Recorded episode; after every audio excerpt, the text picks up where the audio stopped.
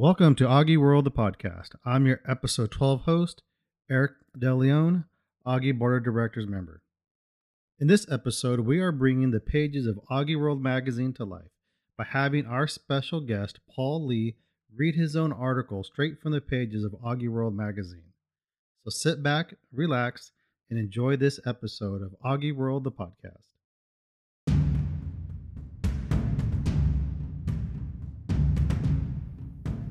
So the big question is this Where do CAD/BIM professionals go to explore relative topics that will help them grow their skills, advance their careers, and stay up to date with the latest industry news and market trends while keeping them in the know of the latest software updates?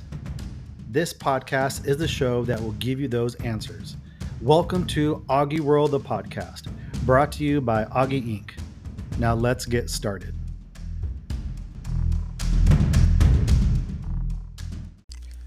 AUGIWORLD Magazine article titled Layer Apps Filling in the Gaps, featured in the February 2022 edition read by article author Paul Li. Layer Apps Filling in the Gaps. AutoCAD Layer Command. In the early 80s, when AutoCAD was first introduced, it had already built into its engine the very useful layer command. Though at first it was just invoked from the command line, by 1987 AutoCAD Release 9 introduced for the first time a dialog box user interface for layer manipulation with a DDLMODES command, see figure 1. Since then, AutoCAD has continued to develop and enhance the layer command user interface to the current Windows-based layer palette. The layer palette is now filled with many more selections, scroll bars, and a resizable window that can float on the screen while drawing modification continues. See Figure 2. AutoCAD has also through the years provided many additional tools to assist with layer manipulations. But since there is always room for improvement, users like me decided to develop a few additional commands to fill in the gaps. A few years back, I grouped these AutoLisp, VisualLisp, and DCL coded commands into a single app I called Layer Apps and share it for free on the Autodesk App Store. Introducing Layer Apps. Layer Apps is made up of five separate added commands to assist in controlling layers within AutoCAD. Since each of these commands presents a dialog box interface to facilitate with layer manipulations, I've named the commands prefixed with DD to mimic AutoCAD commands using the dynamic dialog box interface first introduced back in 1992 on AutoCAD Release 12. After successfully installing Layer Apps and AutoCAD is launched, there is a new Layer Apps panel added under the Add-ins menu in the ribbon. In addition, there is a new Layer Apps toolbar that can be either docked or left floating on the graphic screen for quick command selection. See Figure 4. DDLYR ADD. The first Layer Apps added command is called ddlyr-add. This command can be accessed by selecting from the Layer Apps add-ins drop-down or toolbar the button with the three plus symbols. The ddlyr-add command offers the option to add to all the layer names in the current drawing a prefix, suffix, or both. For example, there are times when I would receive drawings from other architects to work on for either a remodel or addition, and the layer names would be missing the prefix which layer naming standards like the AIA would call a discipline designator.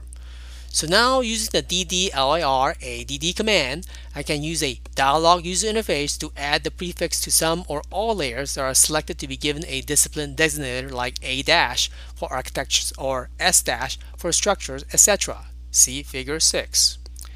ddlyr-cas.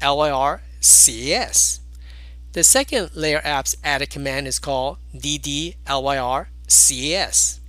This command can be accessed by selecting from the Layer Apps add-ins drop-down or toolbar the button showing the three letters CAS. The ddlyr-cas command offers the user the feature to change the letter case of layer names. I usually use this command when I get confused by looking at a mixture of uppercase and lowercase layer names on the layer palette. Now with all the layer names listed alphabetically in a dialog user interface, I can select some or all the layer names to be capitalized or lowercase or just change the first letter in the name to uppercase like a sentence, see figure 8. DDLYR on. The third Layer Apps added command is called ddlyron. This command can be accessed by selecting from the Layer Apps add-ins drop-down or toolbar the button with the three black light bulbs.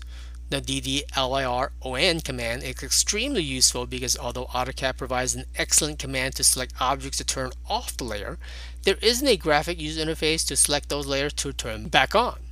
Now with the ddlyron command, all layers turned off are presented in a window for selection to be turned back on.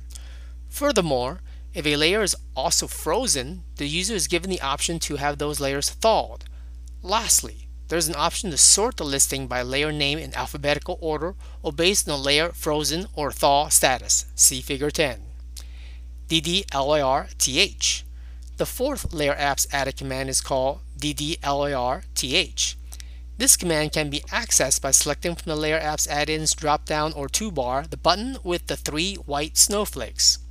The ddlyrth command is similar to the ddlyron command. ddlyrth offers to the user all layers that have been frozen and presents them in a window for selection to thaw. If a layer that's frozen is also turned off, the user is given the option to have those layers turned on. See figure 12. In addition, if the current Paperspace viewport has viewport frozen layers, ddlyrth will also present on a second listing side by side next to the frozen layer listing for the user to select layers to be VP layer thawed. See figure 13. Lastly, like the ddlyron command, the ddlyrth command offers sorting options by layer name or by layer on slash off status. ddlyrvpc the fifth Layer Apps added command is called ddlyrvpc. This command can be accessed by selecting from the Layer Apps add-ins drop-down or toolbar the button with the three colored squares. The ddlyrvpc command adds a much needed legible 255 color assignment selection to layers. I have always thought that AutoCAD's color selection window is just way too small. See figure 15. Prior to AutoCAD 2000, when AutoCAD relied on the DCL files, ACAD.dcl and base.dcl to present the color selection window, I was able to edit and customize those files to enlarge the window and even reposition the color swatches to match our office color pen weight standards. But since AutoCAD added support for millions of colors, including color book selections, in addition to dropping the use of the DCL file to present the color window, it has also chosen to continue to present the small color selection window. I decided to code DDLYR VPC to give myself a large, easier to see set of color swatches for layer assignment selection. The window automatically expands in width to accommodate layer name listing up to 120 characters in length. The layer name listing can show all, no XREFs, or only XREF layer names. The listing can be sorted by layer name, color, or VP color if run from Paperspace. I also included the option to remove XREF or viewport layer color assignment overrides. If there are layer color overrides, these are shown in the layer listing preceded by a dash in front of the color number. See figure 16. In conclusion, though Autodesk has accomplished the amazing task of developing AutoCAD for the last four decades, the feature-rich product offered to customers today, it still acknowledges there are areas where they have missed addressing the various user needs. This is why Autodesk has always offered various methods to their customers to customize and to add to AutoCAD to fill up those gaps. I hope you'll find my Layer Apps tool an excellent addition to fill the gap as you continue your AutoCAD expeditions. Mr. Pauly graduated in 1988 from the University of Southern California with a Bachelor of Architecture degree. He worked in the architectural field for small to mid-sized global firms for over 33 years. Throughout his tenure in architecture, he has mastered the use and customization of AutoCAD. Using AutoLisp, Visual Lisp, combined with Dialog Control Language, DCL programming, he has developed a number of apps that enhance the effectiveness of AutoCAD in his profession. All the apps actually came out of meeting challenging needs that occurred while he worked in the various offices. He has made all the apps available for free and can be downloaded from the Autodesk App Store. Though he recently retired from the architecture profession, Paul continues to write articles depicting his past work experience. Some of these articles can be found in AUGI magazine, where he shares his knowledge learned. Paul can be reached for comments or questions at paullee underscore apa at hotmail.com.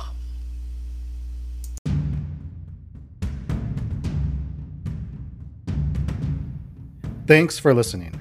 If you enjoyed this episode and you would like to help support AUGI and AUGIWORLD the podcast, please share it with others, post about it on social media, or leave us a rating and review. As always, you can head over to augi.com to learn more about becoming an AUGI member to join over 600,000 members worldwide as we connect and learn from each other. That's all for this episode. Until next time.